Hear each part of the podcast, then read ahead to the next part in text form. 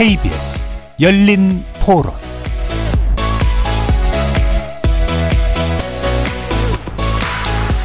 여러분 안녕하십니까? KBS 열린 토론 한상권입니다.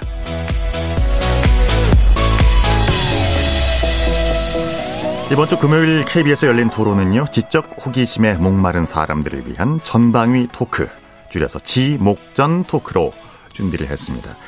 한 해를 마무리하는 이맘때 어, 아주 어, 흔하게 사용하는 표현들이 있죠. 어, 그 중에 하나가 다사다난입니다.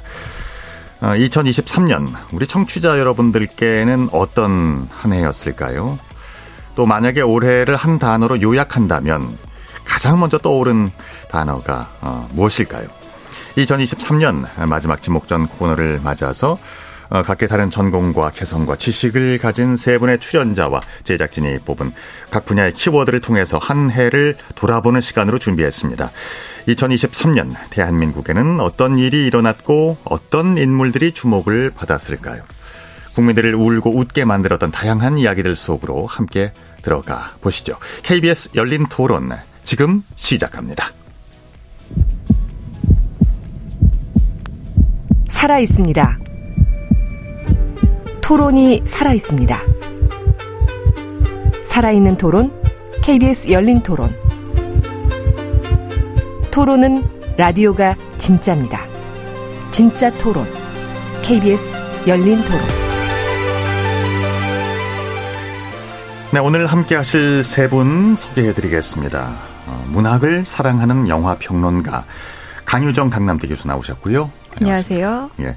규정을 거부하는 한국 여성 변호사회 손정혜 변호사 반갑습니다. 안녕하세요. 손정혜입니다. 예. 나라를 걱정하는 물리학자 이종필 건국대 교수 자리하셨습니다. 안녕하세요. 이종필입니다. 네, 반갑습니다. 세 분. 아, 올해 마지막 방송이에요, 오늘?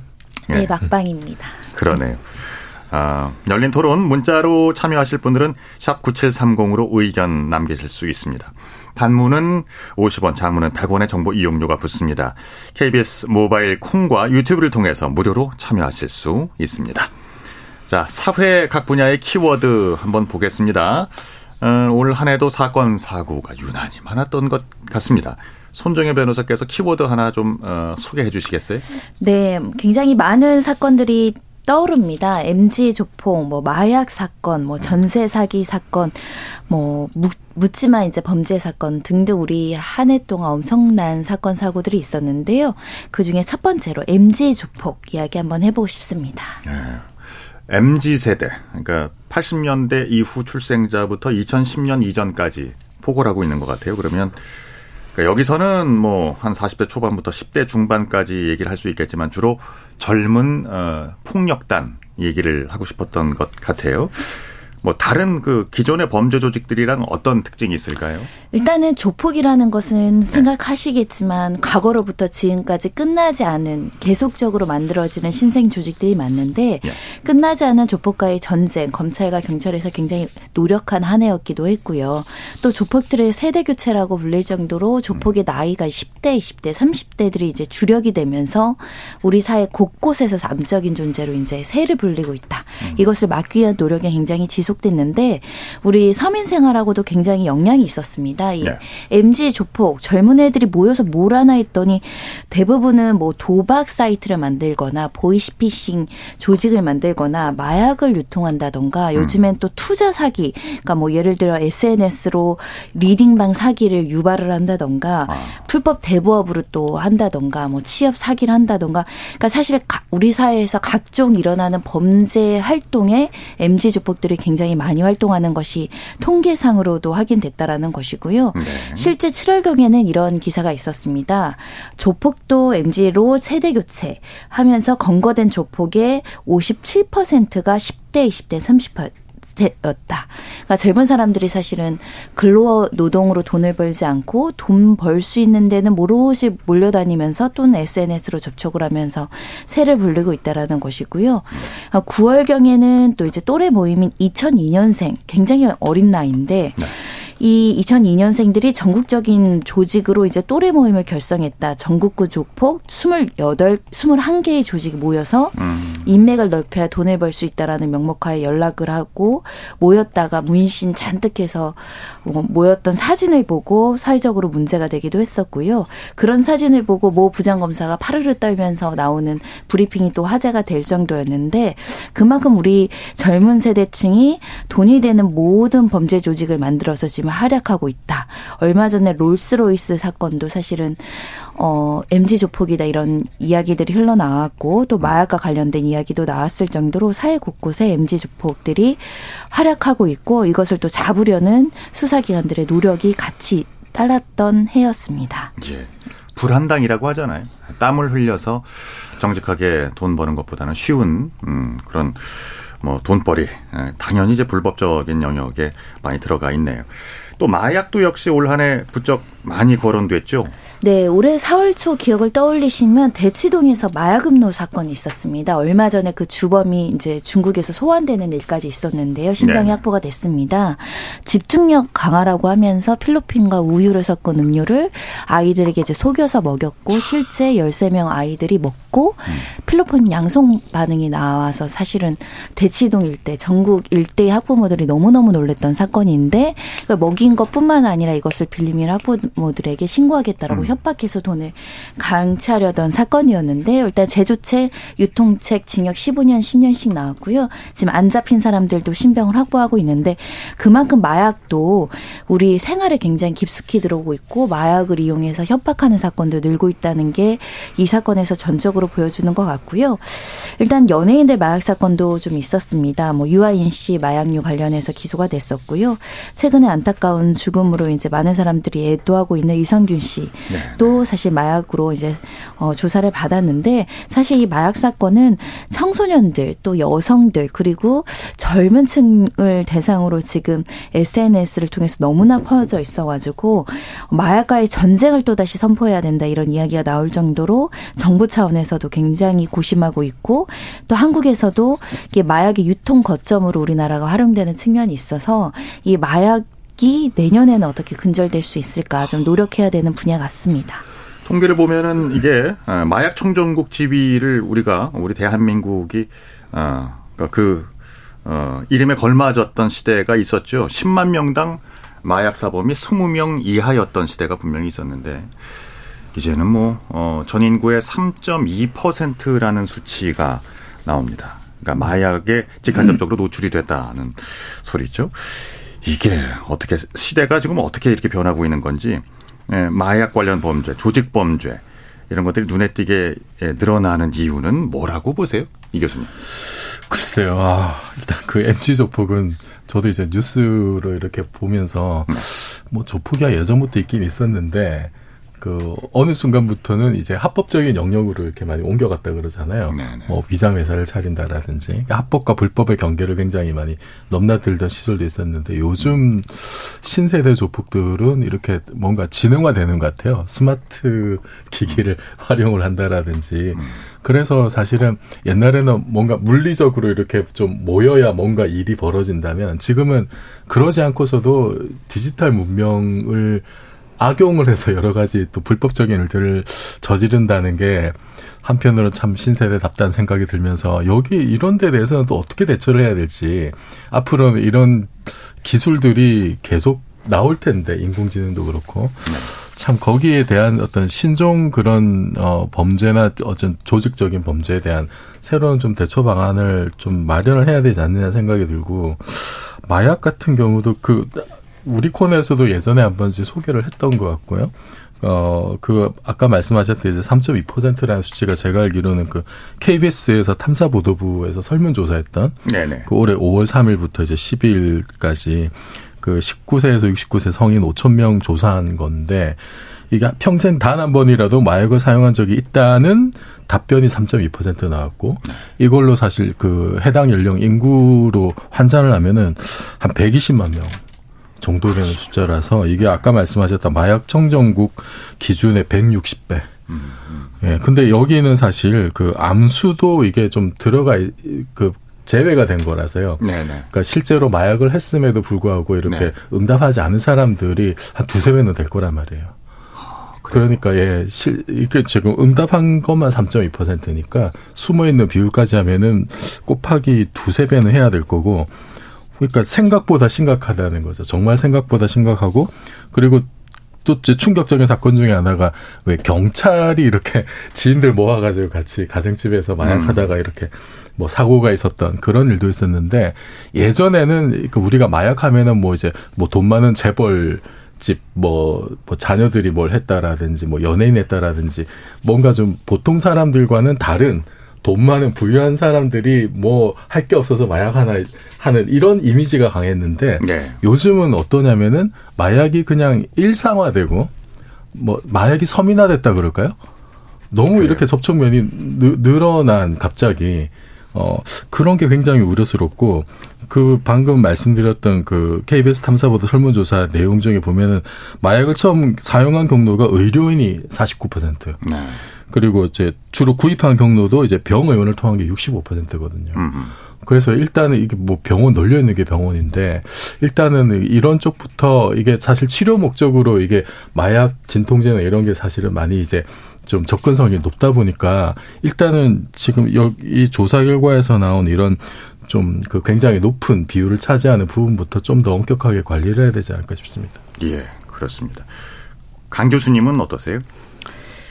그 조직 범죄 이렇게 말씀 나눴는데 영화 대부의 모델이 그 알카포네거든요. 네. 근데 그때 벌써 그 말하자면 갱스터들이 조직 범죄로 합법화되어 있었던 겁니다. 그래서 알카포네가 알카트라즈라는 아주 유명한 감옥에 수감이 되는데 죄목은 어, 살인 교사라던가 이런 게 아니라 탈세. 탈세였죠. 음, 찰세로밖에 넣을 수 없었어요. 그러니까 이미 조직화된 범죄로, 그러니까 말하자면 합법화된 영역으로 범죄가 된 건 100여 년 전이 돼버렸던 거죠. 음. 그러니까 이제 세대가 바뀌어서 이제 MZ까지 온 건데 저는 좀 이 범죄 양상에서 좀 흥미로웠던 건 이, 이 저는 어떻게 롤스로이스사가 계속 이 이름을 쓰도록 허락할 수 있었을까가 좀 궁금하기도 했습니다. 왜냐하면 이 회사의 명성이 워낙에 좀 있는데 네. 약간 연루가 계속 되는 것 자체도 참 불명예스럽겠다라는 생각이 들 정도였고요. 또 하나 그 고급 승용차와 연관된 사기 사건 중에 하나가 올해를 뒤흔들었던 전청조 자- 사기 사건 중에 네네. 벤틀리라는 또 고급 회사가 연결이 돼서 아 이제는 조금 젊은 세대에게는 굉장히 사치품으로서의 고급 자동차와 사기와 이게 같이 따라가는 거구나. 단순히 그냥 부의 그 어떤 집적이 아니라 부의 과시라는 측면과 힘의 과시라는 걸 같이 가는구나라는 생각이 일단 좀 들었었고요. 마약 문제를 얘기를 하자면 우리 영화에 이 마약이 일상에 침투한 걸, 한 걸 그려낸 게 아저씨란 영화에서 이미 2000년대 초반에 그려냈고요. 네. 기억하실지 모르겠지만 극한 직업이라는 2019년 영화에 천만이 넘은 영화입니다. 음. 거기서 이 치킨 사업을 하는 것을 약간 가장해서 하나씩 소금 대신 마약을 넣어서 전국에 유통하는 유통망을 일망타진하는 경찰이 이미 2019년 지금으로부터 음. 4년 전에 등장했다라는 겁니다. 예. 그러니까 이게 무슨 말이냐면 사실상 뭐 소비자를 잡아서 어떻게 이 마약이 뭐 탕진이 되겠습니까? 그러니까 과거에도 보면 일망타진이라고 하면은 뭐 공급책 내지는 뭐 수입책 이런 사- 어떤 말 그대로 이 마약의 중간 그, 음. 그 영화에서 배운 전문 용어란 뭐 상선이라고 그러던가요? 어. 이런 사람 이상을 잡아서 이제 범죄의 뿌리를 이제 제거해야 되는 게 아닌가라는 생각이 들기도 하고요. 그 미국에서도 지금 샌프란시스코를 마비시킨 펜타닐이라는 진통제. 사실은 마약성 진통제라고 하지만 너무 값싸게 구매를 해서 모든 사람들이 이제 좀비가 되어버린 마약성 진통제가 도시를 지금은 마비시키고 그 인사이드 아웃이라는 영화에 나오는 그 아름다운 샌프란시스코를 어 정말 공포의 도시로 만들고 있다고 하잖아요. 네. 네, 그거 역시도 저는 되게 의아했어요. 뭐냐면 좀 덜 팔고 처방전을 엄격하게 내리면 되는 게 아닌가?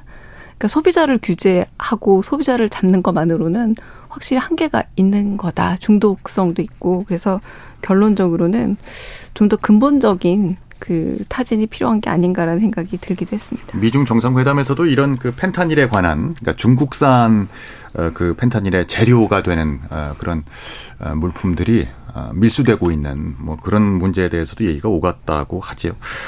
알겠습니다. 아, 그리고 손 변호사께서 마지막으로 꼽은 키워드를 보겠습니다. 전세 사기네요. 참 많은 서민들을 고통스럽게 했죠. 네, 전세 사기 피해자들이 울부짖는 뉴스들 뭐 수개월 전까지만 하더라도 많이들 공감하고 가슴 아파하고 또 극단적 선택을 하거나 전 재산을 날려서 정말 억울함을 호소하셨던 분들 굉장히 많을 텐데요. 특히 전세 제도는 다른 나라에는 없는 우리나라만 있는 고액 전세, 특히 이제 전 재산을 전세금으로 어, 내는 어떻게 보면 좀 유일한 국가다 보니까 이 전세 사기 피해는 많은 서민들을 정말 공감시키고 울렸던 사건인데 사실 지금까지 아직까지는 제대로 해결되지 않고 있습니다. 일단 이 인천으로부터 시작했던 것 같은데 미추홀구에서 예. 피해금이 무려 2천억 원 이상. 정말 피해자를 엄청 많이 양산시켰고 뭐 개 중에는 부동산 중개인도 가담해서 전세 사기를 했다던가 뭐 소위 말하는 바지 사장으로서 책임질 수 없는 사람을 이제 임대인으로 내세워서 소위 말하는 깡통 전세를 야기했다던가 여러 가지 수법을 쓴 전세 사기 단에 대한 후속 보도들이 막 넘쳐나고 있었고요. 그러다 10월에는 또 수원 전세 사기 사건이 보도가 많이 됐습니다. 이 사건은 일가족이 공모해서 부부 그리고 아들이 어 함께 10개 그 임대 법인을 세운 데다가 50여 채 건물이나 물건들을 사들이고 800가구에게 임대 사업을 했다가 700억 이상 이제 손실을 입었던 사건인데요.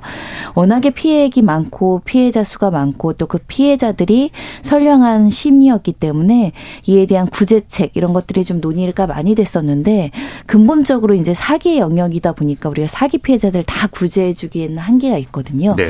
아직까지 특 특별법에 대해서는 논의가 좀 있는데 얼마 전에 이제 특별법 일부가 이제 어 국토교통위를 통과한 소식까지 전해지고 있습니다. 예.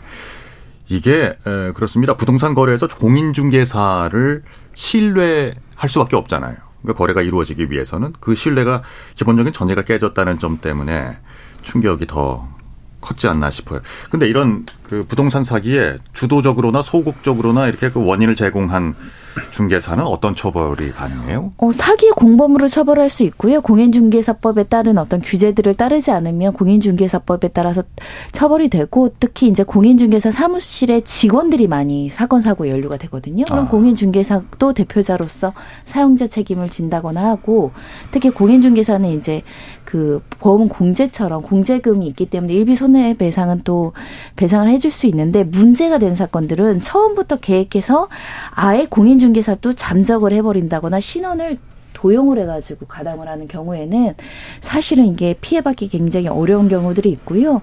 예를 들면 공인중개사가 월세인데 전세로 위장을 해가지고 전세금을 받아가지고 편취한 사건들. 네. 이분들은 뭐 대부분 동남아로 도망 다니거나 음. 수사한다고 하더라도 잡히지 않는 분들이 대다수여가지고요. 참 제도적으로 조금 더 강력하게 규제해야 된다는 목소리가 많이 나오고 있습니다. 이런 우리 사회의 신뢰 문제 이거 어떻게 생각하세요, 이 교수님? 아 이게 참 좀 안타까운 게 피해자 대부분이 사회 초년생하고 음. 주, 주거 취약계층이 많더라고요. 네네. 사실 사회 초년생 같은 경우에는 이게 뭐 전세 계약 이제 거금이 오가는 어떤 그런 계약은 사실 해본 경험도 많이 없고 뭐 저 같은 경우도 나이 먹었지만 큰 금액 오가는 계약은 저도 겁나거든요. 사실. 네, 네. 아, 그, 그런 게 좀 너무 안타깝고, 음, 이게 사실 말씀하셨듯이 공인중개사를 믿을 수밖에 없는데 그 신뢰가 깨졌다는 게 네. 사실은 가장 좀 안타까운 일인 것 같고 그리고 그 이런 일이 벌어졌을 때 그러면은 좀 사회적으로 뭔가 뒷받침이 돼야 음. 그래야 어쨌든 뭐좀 숨통이 좀 트일 텐데 전세 사기 특별법 같은 경우에 시행은 하고 있는데 이제 여러 가지 말들이 많이 나오더라고요. 이게 특히 이제 피해자로 지정되는 선정되는 요구 조건이 너무 높은 게 아니냐. 좀 이제 물론 그 정부에서도 여러 가지 현실적인 입장은 있겠습니다만 이게 다른 사기 피해 사건하고 달리 이제 전세 사기는 사실 이렇게 취약계층이 거의 전 재산을 사실 날리는 거잖아요. 그렇죠. 그 삶의 기반이 날아가는 문제이기 때문에 좀 좀 더 적극적인 피해 규제가 필요하지 않을까 하는 생각이 들고 또 하나 제가 잘 이해가 안 되는 거는 이 사기를 치신 분들 보면은 다주택자가 많더라고요. 음. 그러니까 이게 그 전세하고 매매가가 얼마 안 될 때 갭 투자 이런 거. 네네네. 어, 그 이제 무자본 갭 투자라고 해서 굉장히 적은 돈으로 집을 사고 그리고 그걸로 돌려막기를 하면서 집을 수백 채나 수천 채 가지고 이렇게 피해를 엄청나게 도미노를 일으키는 경우들이 이제 보도가 됐었는데 네. 아니 왜 이런 게 규제가 안 될까? 우리가 뭐 어디 뭐 마트 같은 데 가도 이렇게 뭔가 물건의 물건이 되게 딸리면은 1인당 저기 뭐 구매 개수 제한도 하고 그러잖아요. 근데 왜 주택에서는 이런 게 없을까라는 좀 생각이 좀 들기도 하더라고요. 네. 그리고 특히 이제 빌라 같은 데서 사실 이게 굉장히 사기 사례가 많았는데 빌라는 이게 좀 뭐 실거래 신고 의무도 없다 그러고 그리고 이게 사실은 그 시세 정보나 이런 게 굉장히 좀 부족하니까 이거를 좀 더 메꿀 수 있는 그런 조치들도 좀 필요하지 않을까 싶습니다. 예. 강유정 교수님. 저는 제가 이제 기생충으로 이제 무슨 강의를 하다가 문득 깨달은 바였는데요. 지방에는 반지하가 없는 거예요. 음. 지방? 왜냐하면 예. 인구가 과밀한 수도권에서 어. 어떻게든 여기서 살려고 하다 보니까 그 반지하까지 들어가서 사는 겁니다. 음. 그러니까 약간 인구가 밀도가 낮아지면 굳이 반지하 들어가 살지 않아도 되는 거고 그렇군요. 그래서 특히 대학가 주변에 반지하는 대부분 이제 처음 이제 수도권에 상경해서 대학에 유학을 온 그런 어린 입학생들이 정말 많이 계약을 하고 살아요. 그리고 음. 그 친구들은 또 멀리 타지로 부모님들이 아유, 그래도 대학 가는데 우리 딸 아들 그 월세 말고 전세로 이런 친구들이 피해자가 되는 걸 너무 많이 본 거예요.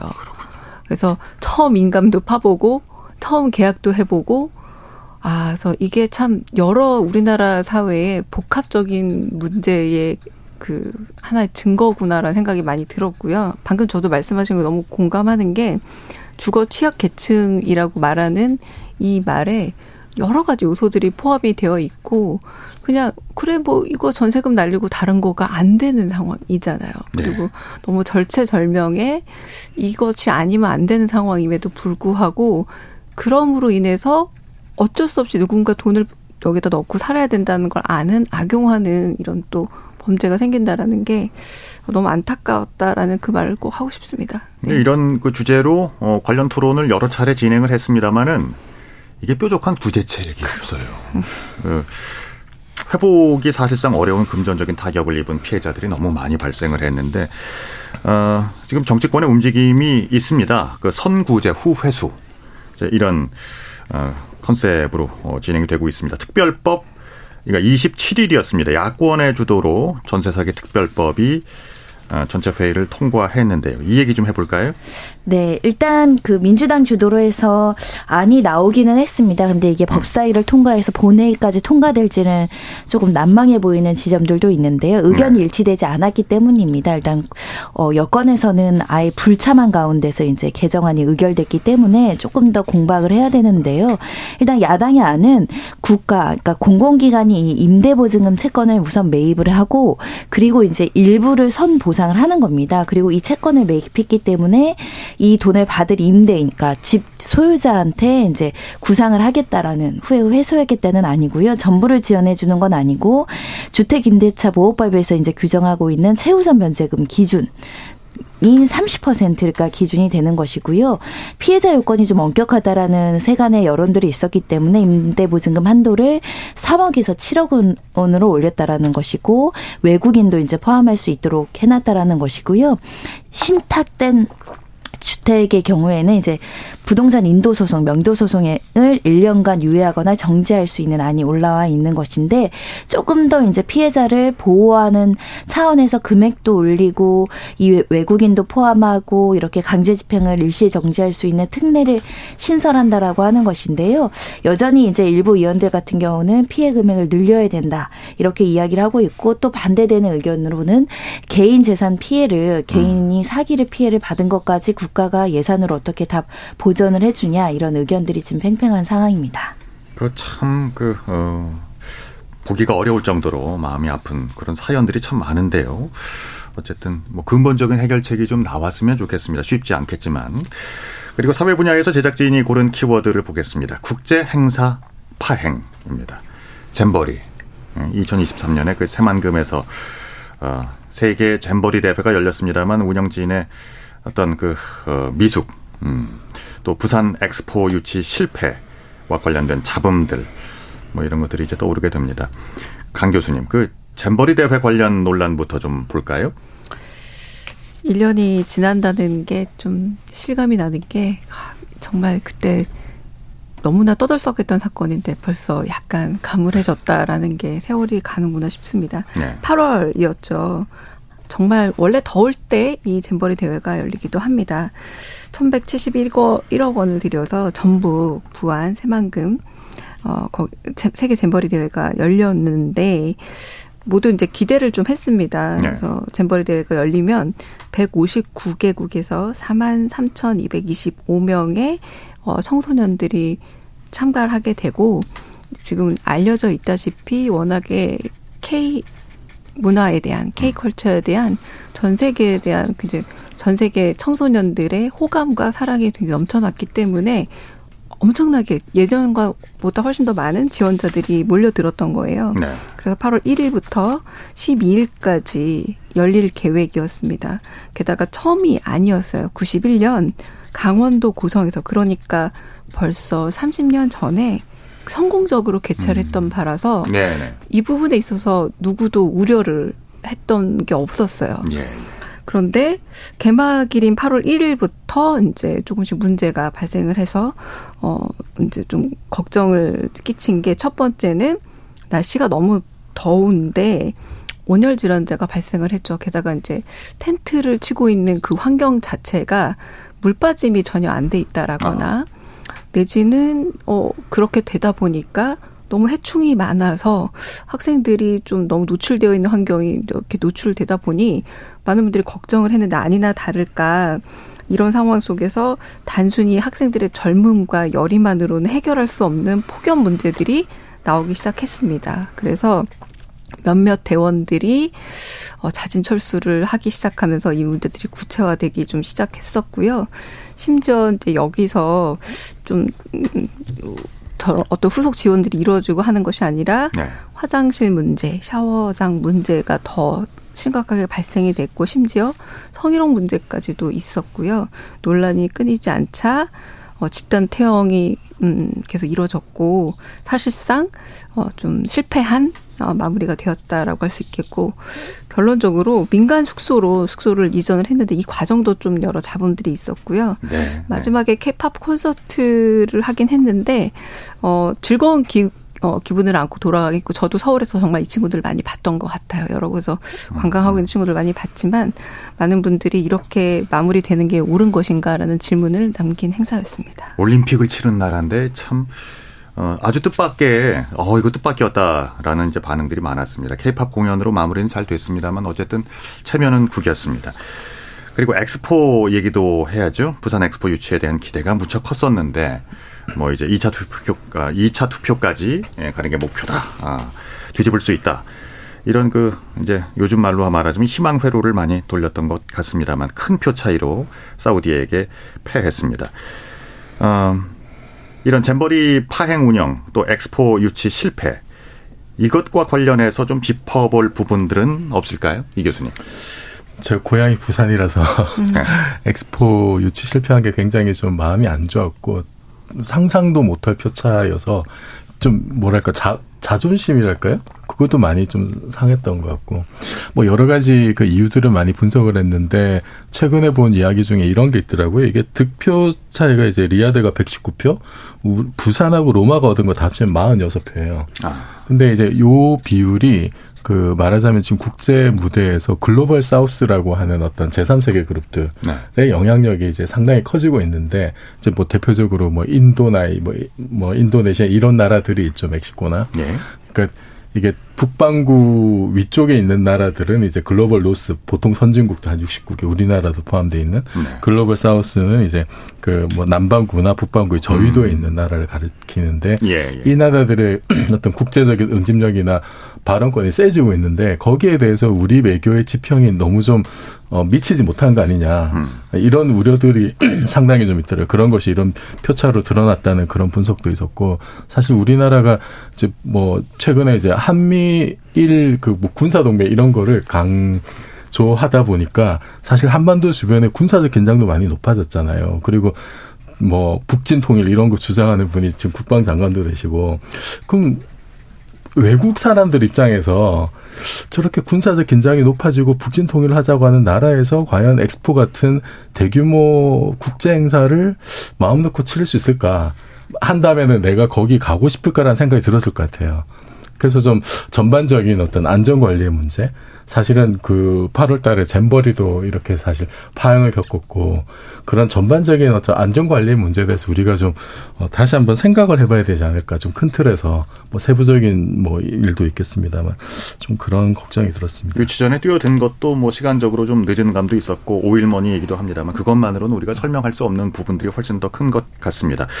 자 그러면 이종필 교수님이 뽑아주신 과학 분야의 키워드 살펴보죠.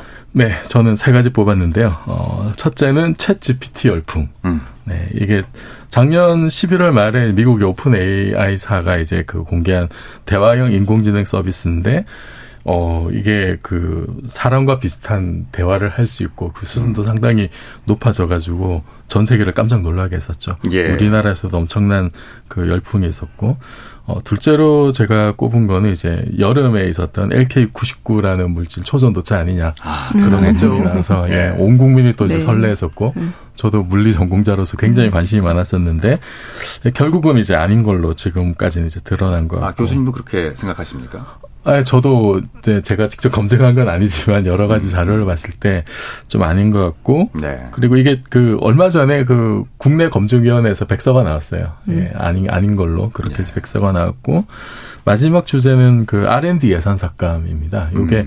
그 내년도 예산에서 올해보다 제 처음에 5조 2천억 원 정도 이게 줄어들었어요. 16.6% 전년 대비로 지금 국회에서 통과할 때는 이제 한 6천억 원 정도 증액이 됐는데 그래도 4조 6천억 원이 감소된 수준이라 예. 지금 현장은 난리 났거든요. 정말 곡소리가 곳곳에서 들리고 있고 예, 예, 내년 어떻게 할지 다들 지금 뭐, 뭐 정말 멘붕 상태인 것 같아서 예, 이거도 어쨌든 학계에서 아마 올해 가장 그 중요한 이슈이지 않을까 해서 예, R&D 예산 삭감을 키워드로 골랐습니다. 외환 위기 때에도 줄이지 않았다는 네. R&D 어, 예산입니다만은 그럼 이제 AI 얘기를 먼저 해보죠. 네.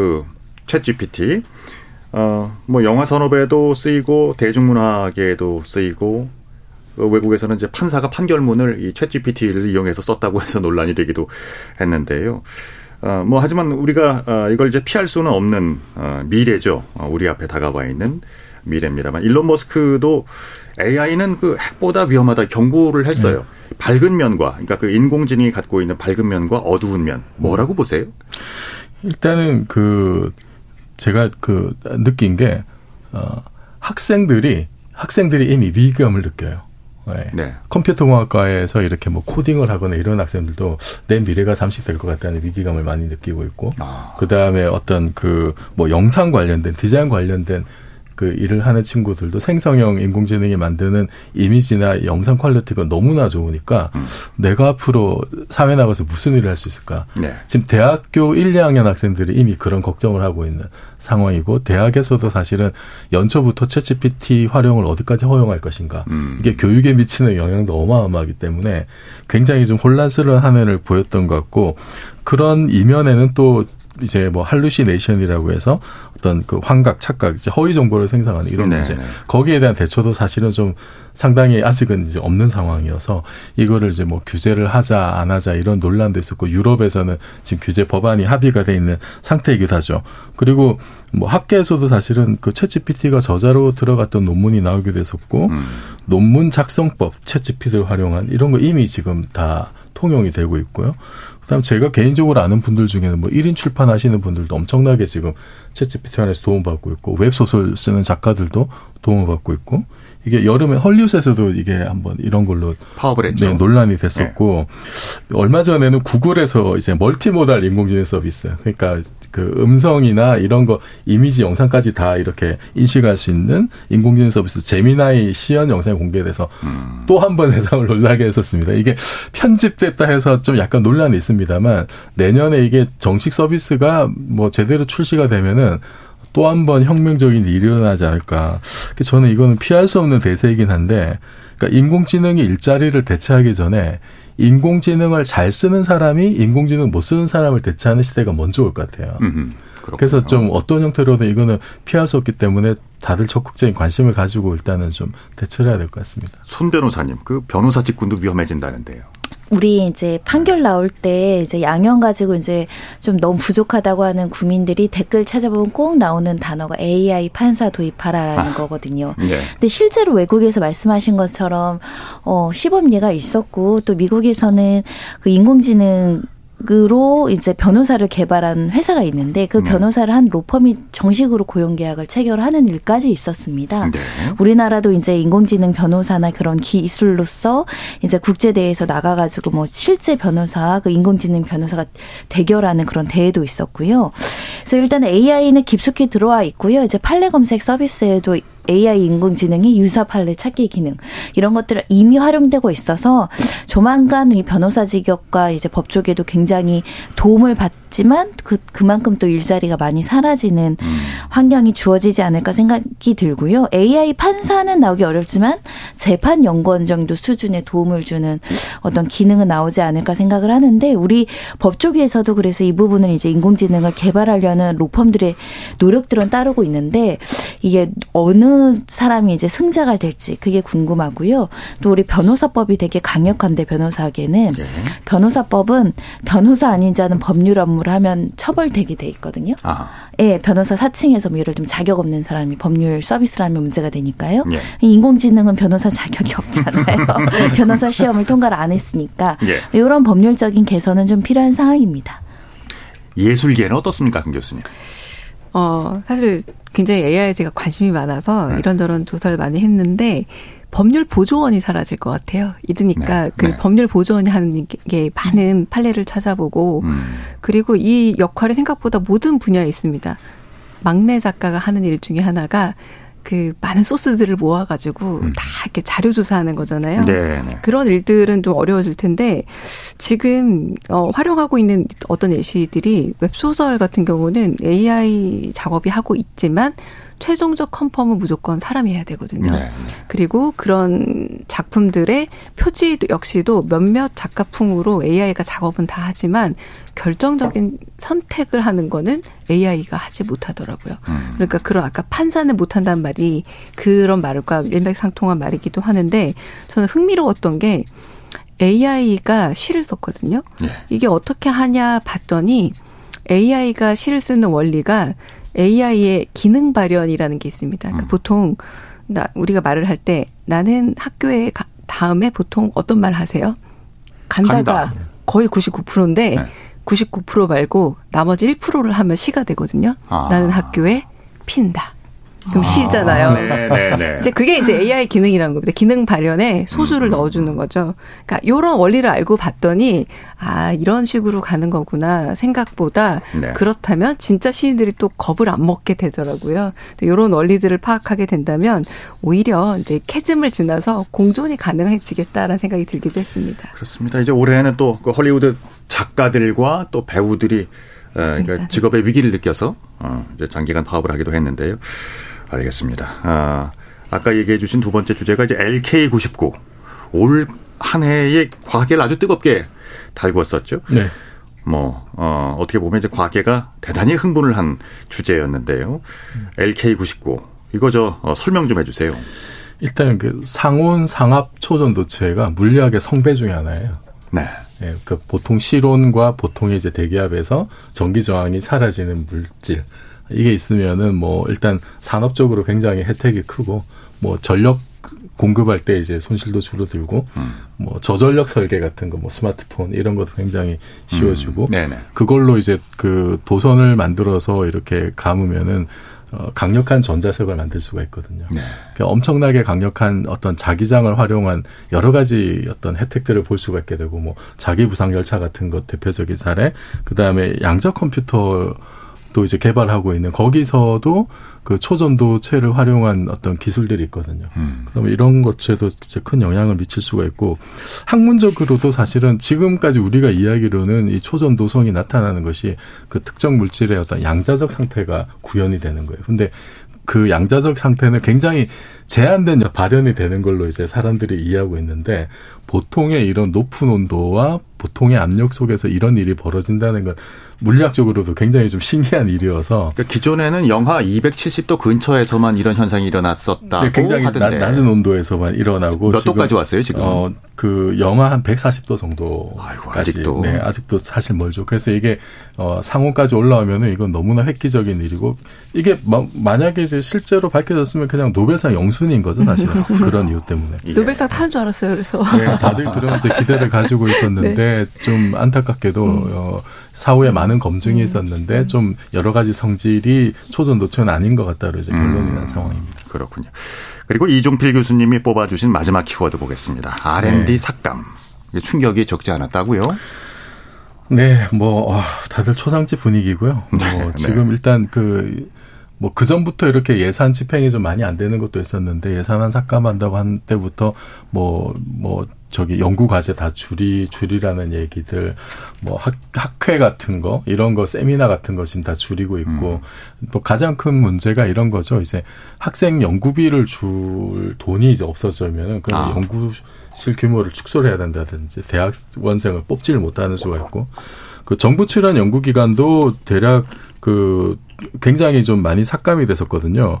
그러면은 정출연에서 사실 이렇게 연구하는 것들이 이게 아예 중단이 되거나 그런 일들이 일어날 수가 있어요. 실제로 그 뭐 기관의 슈퍼컴퓨터가 이제 멈췄다라든지 뭐 아니면은 그 방사관 가속기가 뭐 예산 부족으로 작동하지 않았다라든지 이런 일들이 실제로 좀 벌어지고 있고 네. 음, 그래서 뭐 전국 과학기술 연구 전문 노조에서 논평을 낸 것 중에 사실상 국가 파괴행위다 이런 말이 좀 있을 정도로 굉장히 좀 안타까운 일들이 좀 벌어지고 있습니다. 그리고 이게 특히 이제 기초과학 분야에서도 뭐 연구비가 6.2% 감소해 가지고 아. 이게 학문 후속 세대나 풀뿌리 연구 어, 이건 생태계 전반에 좀 어떤 그 안 좋은 영향을 미치지 않을까라는 우려가 많습니다. 이제 내년도에는 좀 어, 반영이 충분히 되도록 현장의 목소리를 어, 들어야겠습니다. KBS 열린 토론 지목전 토크 2023년 한 해를 분야별 키워드로 돌아보고 있습니다. 지금 시각은 8시 2분 30초를 향해서 가고 있습니다. 상대 얘기 중에서도 맞는 얘기가 있잖아요. 그러면 어, 예, 거기까지 동감이 이루어졌으니까 그럼 또 요 다음 가시죠. 무슨 정반합, 정반합 이렇게 가야 되거든요. 이기고 지는 걸 떠나서 좋은 결론을 또 줄여내셨으면 좋겠어요. 선 넘지 않는 그런 토론. 별로 의미는 없을 것 같아도 그래도 그런 자리가 자꾸 있어야 뭐가 변화가 있을 것 같아요. 그렇게 하다가 보면 뭐라도 뭐 하나 얻어 걸리는 게 있겠죠. 시민 농객 여러분을 기다립니다. 평일 저녁 7시 20분 KBS 열린 토론. 네, 지적 호기심에 목마른 사람들을 위한 전방위 토크. 어, 손정혜 변호사, 이종필 건국대 교수, 강유정 강남대 교수 세 분과 함께하고 있습니다. 자, 이번엔 강유정 교수께서 선정하신 영화 분야의 키워드입니다. 첫 번째 키워드는 뭡니까? 네, 더글로리, DP2 그리고 다음 소위처럼 사회적 영향력을 미친 이야기가 좀 올해 좀 많았습니다. 그래서 네. 그 이야기를 좀 돌아볼까 합니다. 아, 저도 둘 다 봤거든요. 네. 어, 정말 그 충격적이었어요. 그 현실 세계에서 저런 폭력이 진짜 가능한가? 어, 근데 제 조카가 그러는데 진짜래요. 예, 저런 일들이 학교에서 벌어지고 있다. 뭐 이런 얘기들을 합니다. 학교나 어, 군대나 그러니까, 어, 의외의 장소에서 곪아 있던 상처들이 이제 덩- 적나라하게 드라마를 통해서 이렇게 이슈가 됐습니다. 손 변호사님 영화 많이 보시는데 예, 어떻게 보셨습니까? 네, 더글로리 DP2 어, 다 봤고요. 이게 우리 사회에 굉장히 큰 사회적인 반향과 그 경각심을 줬다라고 생각해요. 부작용과 예. 뭐 반작용, 작용이 다 있다라고 생각을 하는데 일단 학교 폭력에 대한 감수성이 현실에서 높아졌습니다. 어. 착한 아이들은 학교 폭력에 연루될까봐 굉장히 공포심이 있어요. 음. 학교 폭력이 한번 연루되면 내 인생이 망한다라는 음. 생각까지 이제 초등학교, 중학교, 고등학생들이 하는 모습을 보면서 어, 굉장히 감수성이 높아졌다. 그럼 뭐 긍정적인 효과로 이제 조심하게 되니까 굉장히 좋을 것 같은데 이 더글로리 이후에 우리가 사실 연예인들을 또는 유명인들을 대상으로 한 소위 말한 미투가 계속 보도가 됐었거든요. 음. 근데 사실은 지금 떠올리시면 그래서 학교 폭력 가해자라는 거야 아니라는 거야 가 좀 불명확한 인물들이 좀 떠오르기도 해요. 그래서 명확하지 않는 과거의 문제로 한 연예인이 부인을 하지만 또 학교 폭력 가해자라고 사회적인 비난도 있었고 음. 그에 따른 피해자들의 폭로가 있었지만 실체 진실이 좀 애매모호한 사건들을 좀 보면서 우리가 과거의 성폭력 미투 사건 때도 이런 일이 종종 있었거든요. 네. 역시 이런 그 과거의 폭력이라는 건 참 실체 진실을 찾기가 어렵다. 그래서 앞으로 지금부터 일어난 학교 폭력이라 또는 군대 폭력이라도 제때 음. 잘 투명하고 객관적으로 처리했으면 좋겠다. 그런 생각을 했는데 또 연이어서 정치권 관련 인사들의 그 학폭 그 논란이 있으면서 음. 국민들이 굉장히 공분을 사는 모습 보고 아 이게 더 글로리의 영향력인가 보다라고 네. 놀랬던 적이 있었고요. 그리고 이 군대 내 인권 침해 문제를 이제 여성들이 잘 모를 수 있잖아요. 네, 네. 그래서 많은 분들에 대해서 군대 내 사건에 관심을 갖게 한 어, 굉장히 좋은 계기가 됐다고 생각하는데 일례로는 가볍게라도 군대 내에서 한번 식판이 너무 그 군대 내 음. 급식이 너무 부실하게 올라온 적 있어요. 예, 예, 예. 대한민국 학부모들이 엄청 공문해 주셔서 감사하더라고요. 음. 그래서 영화나 드라마 하나가 가지는 사회적 영향력이 실생활에서 이렇게 움직임이 있으니까 어떤 면에서는 어 되게 감사한 일이다고 싶다가도 또 지나친 감수성이 발현될 때는 좀 무섭다 싶을 정도였습니다. 예. 연진아로 시작하는 연진아 드립인가요? 음. 아, 굉장했었죠. 어, 이 교수님은 그 두 작품 보셨어요? 저는 그 덕을 노리는 보고 DP는 네. 전편을 보고 그 시즌 2는 못 봤어요. 아. 예. 근데 아직도 그 어, 멋지다 연지나 그 대사가 머릿속에 맴도는데 예. 이것 때문에 사실 우리나라뿐만 아니라 다른 나라에서도 뭐 동남아 몇몇 나라에서도 네네. 학폭에 대한 경각심이 이제 생겼다는 보도를 보고 야참 음. 대단하다. 그리고 이런 사회 부조리를 과감하게 고발할 수 있는 어떤 제작진의 용기 또 그런 것이 보장된 어떤 창작의 자유 네. 이런 게 얼마나 소중한지 느꼈는데 저는 창작의 소재가 좀 줄어들더라도 이런 실화가 다시 좀 반복이 안 됐으면 좋겠어요. 음. 그래서 DP 같은 경우에는 제가 이 편을 못 봤어요, 사실은. 네, 보는 네. 게좀 힘들어서. 예, 다시 한번 용기 내서 한번 볼까 싶습니다. 예. 어, 강 교수님이 두 번째 키워드로 꼽아주신 주제는요. 세상을 떠난 별들입니다. 올해 세상을 떠난 우리 곁을 떠나간 세계 각국의 문화계 인사들 어떤 분들이 계셨을까요?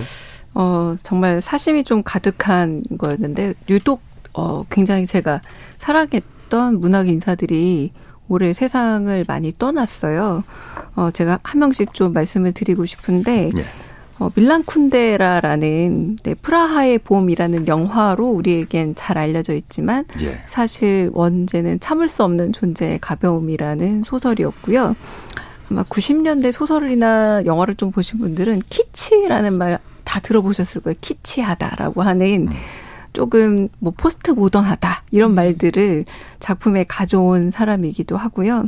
음, 체코가 고향이긴 하지만 평생 체코를 돌아가지 못했고 그리고 거의 프랑스어로 작품을 쓰면서 네. 왕명 생활을 했던 작가이기도 하고요. 그래서 곧 노벨상을 타지 않을까, 타지 않을까, 타지 않을까 했지만 결국 노벨상은 타지 못한 채 세상을 떠난 작가이기도 합니다. 그래서 많은 분들이 알고 있는 그 참을 수 없는 존재 가벼움의 작가가 아, 올해 세상을 떠났고요. 그리고 그 아마 박나래 씨라던가 권호중 씨가 단발머리로 광고나 이런 데 나와서 그 안톤 시거라는 살인마를 연기하는 걸 보신 기억 있으신 분도 있을 텐데 네. 노인을 위한 나라는 없다라는 어. 소설을 쓴 미국의 작가 코맥 메카 씨도 올해 세상을 떠났습니다. 네. 그 작품은 굉장히 서늘하고 이를테면 이런 겁니다. 어, 자동차에 넣는 기름의 그 얼마를 몇 갤런을 넣고 자동차 타이어는 뭔지를 상세하게 상호까지 적으면서 사람이 총에 몇 번 맞았는지 그리고 피를 얼마나 흘렸는지 관심이 없는 아주 냉혹한 문체를 쓰는 작가인데요. 음. 이 작가가 아주 미국적인 작가이기도 하고 또 여러 작품에서 문제적인 작품을 썼던 더 로드라는 작품도 많이 보셨을 거예요. 지구가 다 망하고 나서 음. 그 부자가 끊임없이 길을 걸어가는 그런 그 작품이 또 영화화되기도 했는데 아. 이 작가도 올해 세상을 떠났고요. 그리고 아유, 제가 그 작품을 살까 말까 한 10년 전에 망설이다가 안 샀는데 박서보 화백이 올해 세상을 떠났습니다. 그 한국의 단색화의 그 품위를 전 세계에 정말 알려주신 고귀한 작가고요. 그리고 우리에게 시라는 작품으로 잘 알려졌지만 마지막에는 조금 고생하셔서 돌아가실 때 많은 분들의 마음을 좀 아프게 했던 윤정희 씨. 네. 그리고 봉준호 감독 영화하면 떠오르는 페르조나. 아. 변희봉 씨도 씨. 세상을 떠났고요. 네. 음, 그리고 최근에 일본 영화죠. 괴물이라는 어, 영화에 어, 음악이 흐르는데 그 음악이 유작이 되었습니다. 류이치 사카모토라는 음흠. 일본의 음악 감독인데요. 네. 우리 영화와도 인연이 깊어서 남한산성이라는 네, 네. 그 오징어 게임을 만든 그 감독의 작품이 있거든요. 우리나라 그 약간 치욕적인 음. 그 역사를 다룬 남한산성이라는 작품을 의 음악을 줬던 루이치 사카모토 일본의 음악 감독도 음. 세상을 떠났고 안타깝게 네 오늘 발인인 이성균 배우도 세상을 떠났습니다. 그렇군요. 예. 특히나 기억에 남는 건 아 이게 코맥 메카시의 작품이었군요. 노인을 위한 나라는 맞습니다. 없다. 네. 예. 그 하비에르 바르뎀인가요? 단발머리를 네. 한 네, 그의 모습 네. 기억에 남습니다. 마지막 키워드 보겠습니다. 쌍천만 영화의 귀환인데요. 그러니까 범죄도시 3 서울의 봄 이렇게 흥행이 이제 코로나 이후로 다소 주춤했던 극장가가 다시 어, 되살아났습니다. 참 반가운 얘기네요. 안 돌아온다, 못 돌아올 거다. 이런 흉흉한 소문이 많이 돌았죠. 왜냐하면 네. 어, 이 영화계가 아마 그 얘기 말 제가 그런 토론도 나왔던 기억이 나는데 영화 표값이 너무 오르면서 사람들이 영화 이제 안 보겠다. 한 가족이 보면 영화가 10만 원이나 되는데 넘는데 영화 못 볼 것 같다라고 하면서 심지어 어 영화 그 멀티플렉스들이 개봉관을 매각하는 일들이 음. 점점 많아졌고 네. 최근에 들어보셨을지 모르겠지만 멀티플렉스에서 일하는 아르바이트생들이 제발 오지 말라 달라는 음. 호소문을 올리기도 했대요. 왜냐하면 거의 관객이 없던 것에 익숙해져 있던 아르바이트생들이 대면에 하기에 너무 음. 많은 관객들이 오시 과거만큼 인력이 없는 겁니다. 그러니까 네. 네. 청소할 인력도 그리고 티켓을 이렇게 확인할 인력도 없는 상황에서 그러니까 음. 그만큼 줄어 버릴 수밖에 없는 상황이었던 거죠. 그래서 한국 영화가 다시 재개할 수 있을까라는 두려움까지 있었는데 올해 천만 영화가 두 편이 나온 겁니다. 예. 범죄 도시 3가 천만이 되었고 아, 이 영화가 천만 넘어간 게 좀 기적이다라고 했는데 서울의 봄이 얼마 전에 천만이 넘었으니까 한국인들의 영화라는 문화에 대한 사랑이 야, 정말 지대하다. 왜냐면요. 이렇게 자기네 자국어로 만들어진 자국 영화를 보는 관객이 미국 빼고요. 네. 어, 거의 유일합니다. 아, 정말 정말 대단한 그런 그 시민 그러니까 국민들의 정서, 우리 영화를 좋아하는 국민 정서라고 할 수 있겠습니다. 스크린 쿼터제가 폐지될 그 당시가 기억나요. 그때 극장에 뱀 사건도 있었고 아, 정말 우리가 큰일 날 거라고 어, 우리나라 영화계에 고사할 것이라고들 생각했는데 전혀 그렇지 않았죠. 그렇습니다. 올해 보니까 어, 해마다 천 원 정도씩 계속 올랐던 것 같아요. 극장비가. 그래서 지금 만 천원 어, 조조 할인이 만 오천 원이 평균인 것 같은데요. 예. 많이 올랐네요. 예, 올랐습니다. 음. 아, 얼마 전에 이제 서울의 봄에 대해서도 지목전 코너에서 이제 다뤘었잖아요. 영화적인 부분 외에도 짚어볼 부분들이 꽤 많은 작품이었죠, 이 교수님. 네, 어, 이게 사실 직접 겪어보지 못했던 세대들이 대거 극장으로 향했다라고 하는 게 사실 좀 놀라운 일이었고, 이게 세대 간 소통의 어떤 계기가 되는 게 아니냐. 그리고 또 겪어봤던 세대들도 사실 자세하게 잘 모르는 경우가 많잖아요. 음. 그러니까 저 같은 경우도 영화를 보면서 어, 미처 몰랐던 사실들도 좀 알게 되는, 다시 이제 찾아보고 이러면서. 그래서 100권의 역사 교과서가 못한 일을 영화 한 편에 한 게 아닌가, 이런 아. 생각도 들고. 예. 이게 또 지금 최근에 나온 것 중에 예를 들어서 이제 뭐 경성 크리처라든지 네. 이런 작품들은 그 일제 만행을 또 이렇게 좀 고발하는 면이 있어서 이, 런 것들도 뭐 좀 서울의 본과 결은 다릅니다만 음. 또 좀 국제적으로 뭔가 이렇게 또 역사 교육을 하는 어 이런 그 역할도 하는 것 같아요. 앞으로 우리나라가 또 이런 저 시사물 이런 거 굉장히 극화로 잘 만드는 능력이 있는 것 같은데 네. 앞으로 이런 작품들 좀 많이 나왔으면 좋겠습니다. 강 교수님, 그 천만 영화가 갖고 있는 함의가 크잖아요. 이제 아, 문화 강국으로서 우리 영화를 사랑하는 대한민국의 국민들 물론 고맙고 어, 감사한 부분인데 우리 영화계가 거듭나야 할 부분들 그 얘기 좀, 예, 좀 들어볼까요? 그 천만 영화라는 별칭이 붙은 이유는 관객 수로 그 영화의 흥행을 가늠하는 유일한 두 나라 프랑스와 우리나라밖에 없습니다. 근데 아, 프랑스는 그걸로 흥행 구조를 따라간다라기보다는 그냥 그렇게 수를 따라가는 거죠. 우리는 흥행 수가 사람 수로 되는 게 약간은 박리담의 구조가 있었던 거죠. 네. 그래서 과거에 거의 뭐 2천 원으로 영화 보던 시절도 있었잖아요. 뭐 무슨 할인 무슨 할인 다 해서. 네. 근데 그런 방식이 아니라 이제 우리가 표, 그 티켓 값이 올랐을 때 굉장한 저항선에 부딪혔던 것도 결국은 멀티플렉스가 개봉관을 많이 차지하고 많은 관객들을 모아서 수적인 양적인 성장을 많이 해왔던 것과 무관하지 않을 텐데요. 지금 영화계 내부에서는 사실상 2024년 하반기 이후 이제 개봉할 영화가 상당히 많이 줄어들 겁니다. 네. 제가 예고하는데 예. 이미 코로나 기간 동안 쌓아뒀던 영화들 많이 개봉했고요. 독립 영화들까지도 마찬가지입니다. 음. 무슨 말이냐면 네. OTT에 많이 뺏겼고요. 어 그리고 이 실감이 나는 게 조금씩 다가올 겁니다. 그래서 과거 이제 90년대, 80년대 말처럼 새로운 영화들, 독립 영화들 이런 영화들에 대한 우리 이제 이렇게 정말 많은 분들이 제가 한국 영화 사랑하는 빼어난 관객들의 그 감각을 말씀드렸잖아요.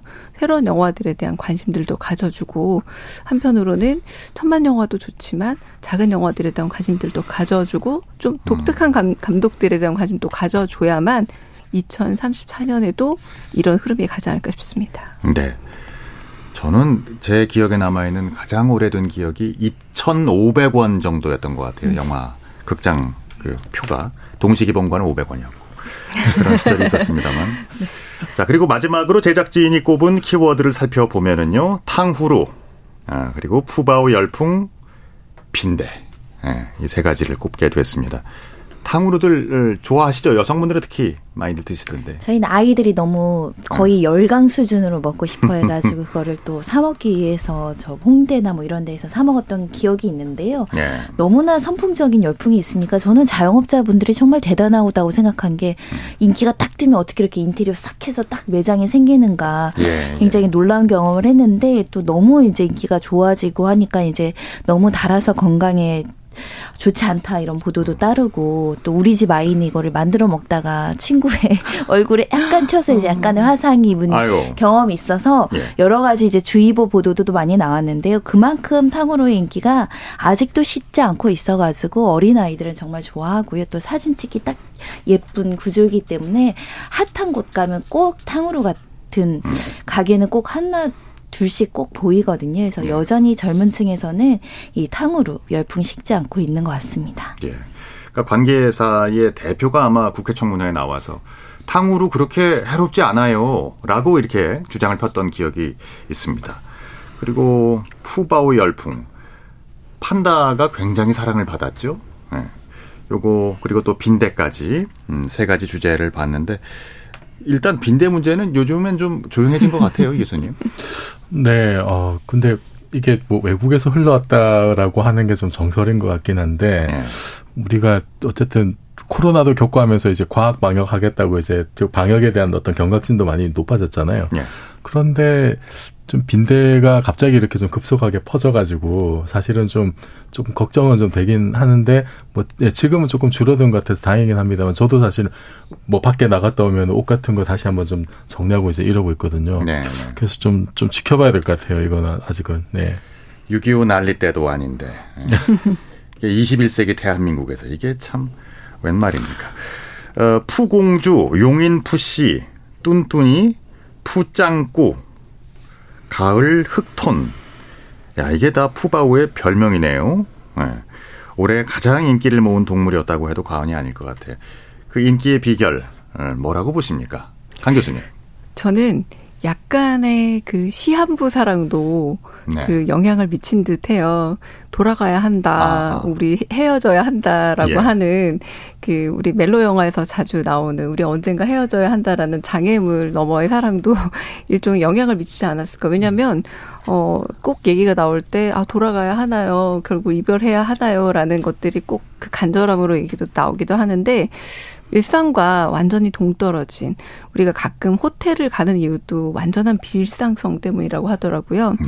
이 판다라는 것 동물 자체가 우리의 지형과 우리 환경과는 전혀 무관하고 그리고 이 동물은 말 그대로 만화나 영화에서나 보던 동물을 눈앞에서 사랑하고 일상적으로 즐기는 게 아니라는 것 방금 음. 말씀드린 것처럼 게다가 시한부라는 것 자체가 완전한 비일상성이라는 것 때문에 더 사랑받았던 게 아닌가라는 생각도 들긴 합니다. 네. 예. 저는 그 사육사 할아버지 때문에 더 사람들이 사랑했던 것 같아요. 왜냐하면은 예.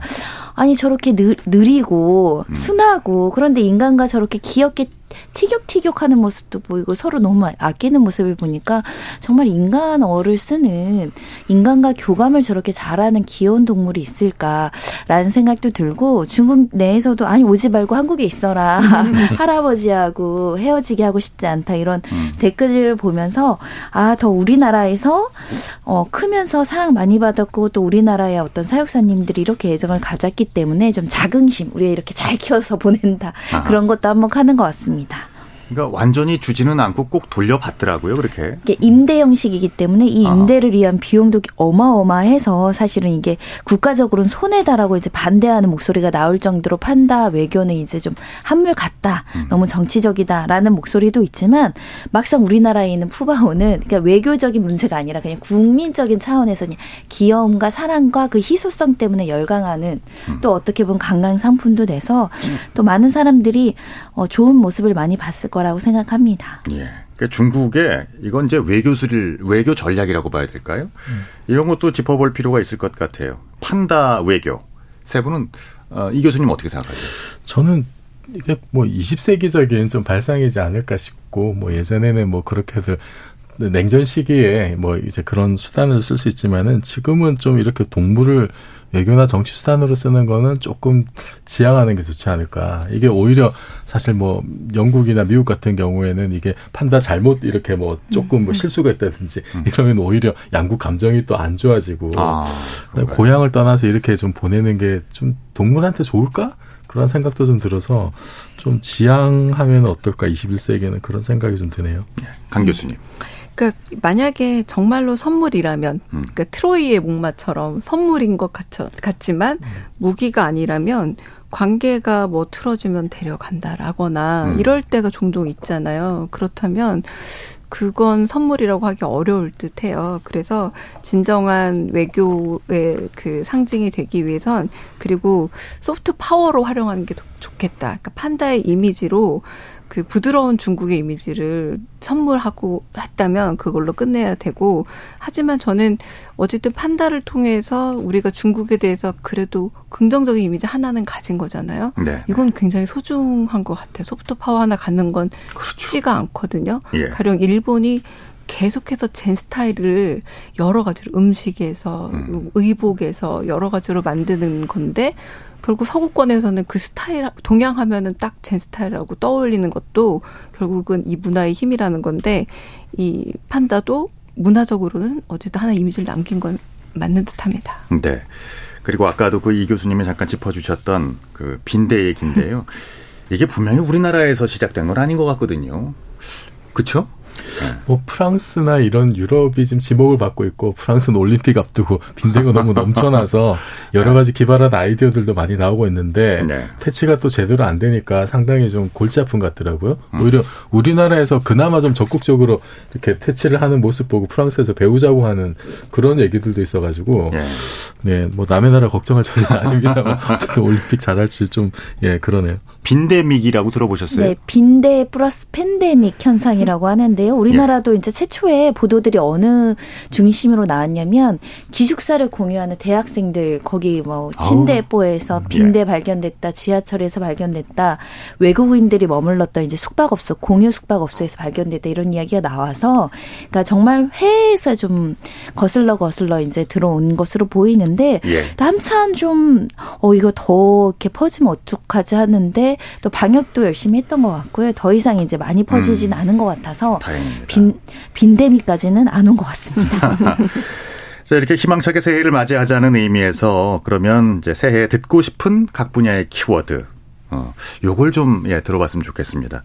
이 교수님부터 먼저, 예, 들어보시죠. 저는 뭐 무엇보다 연구비 원상 회복 됐으면 좋겠고 내년 총선이 있는데요. 예. 좀 기초과학이 대학에서 굉장히 계속 뭐 오랫동안 죽어가고 있어요. 그래서 총선에서 그런 정책들, 기초과학 특별법 같은 이런 음. 좀 정책들이 나왔으면 좋겠습니다.